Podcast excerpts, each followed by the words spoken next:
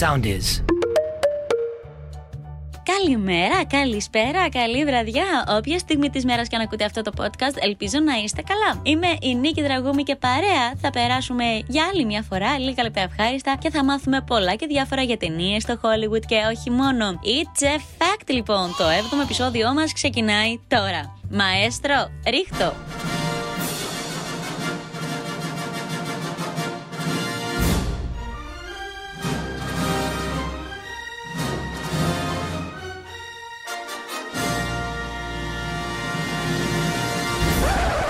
Την προσοχή σας, παρακαλώ, μικρή και μεγάλη. Σήμερα θα μιλήσουμε για μια ταινία στην οποία πρωταγωνιστούν αντιηθοποιοί ζωγραφιστές φιγούρες. Ένας παλέμαχος καουμπόη και ένας με την Taiwan διαστημάνθρωπο. Αυτοί οι δύο εχθροί, όταν τα πράγματα παίρνουν λάθος τροπή, ενώνουν τις δυνάμεις τους για να επιστρέψουν σπίτι. Τα παιχνίδια ζωντανεύουν και παίρνουν την κατάσταση στα χέρια τους για άλλη μία φορά. Toy Story λοιπόν.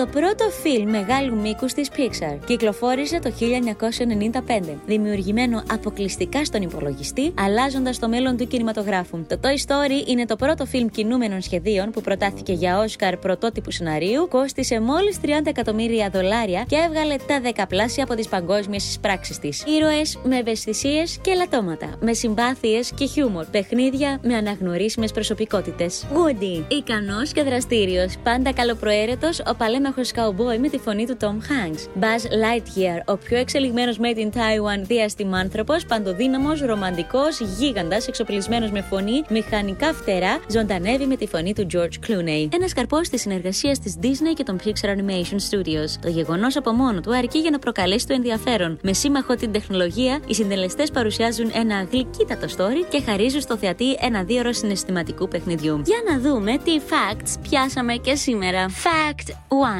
Ο Woody και ο Buzz έχουν βασιστεί στα παιδικά παιχνίδια του σκηνοθέτη του Toy Story, John Lasseter. Fact 2. Αρχικά μέσα στο σενάριο υπήρχε και μία Barbie, την οποία ερωτευόταν τρελά ο Woody. Ωστόσο η Mattel, η εταιρεία δηλαδή στην οποία ανήκει η διάσημη κούκλα, δεν ήθελε το προϊόν της στην ταινία επειδή θεωρούσε ότι θα ήταν μία μεγάλη αποτυχία. Fact 3. Ο Sint Phillips, το τρομακτικό παιδί που παίρνει και καταστρέφει παιχνίδια, βασίστηκε στην πραγματικότητα σε έναν υπάλληλο της Pixar, ο οποίος συχνά αποσυναρμολογούσε παιχνίδια για περίεργα πειράματα και δημιουργίες. Fact 4.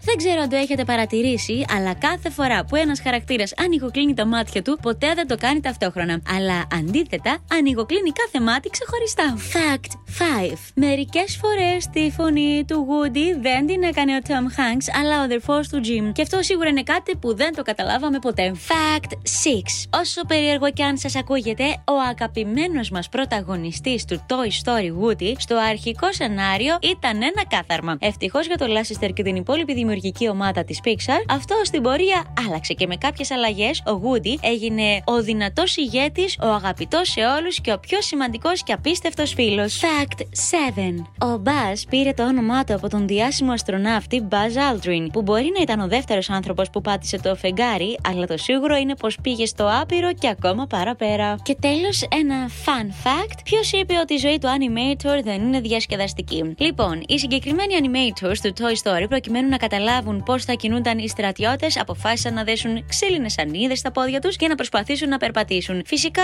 αυτό αποδείχθηκε πιο δύσκολο από ό,τι περίμεναν. Αλλά αυτό θα πει πραγματική αφοσίωση. Toy Story λοιπόν, για μικρούς και μεγάλους. Χαρίζουν στο θεατή ένα γλυκύτατο story, ένα δύο ώρο συναισθηματικού παιχνιδιού και γυρνάνε εμάς τους μεγάλους πίσω στην παιδική μας ανεμελιά. Και που ξέρετε, μπορεί και τα δικά μας παιχνίδια όταν γυρίζαμε την πλάτη να έκαναν τα δικά τους. Ο Άντι τουλάχιστον δεν κατάλαβε τίποτα. Είστε πανεδί λοιπόν.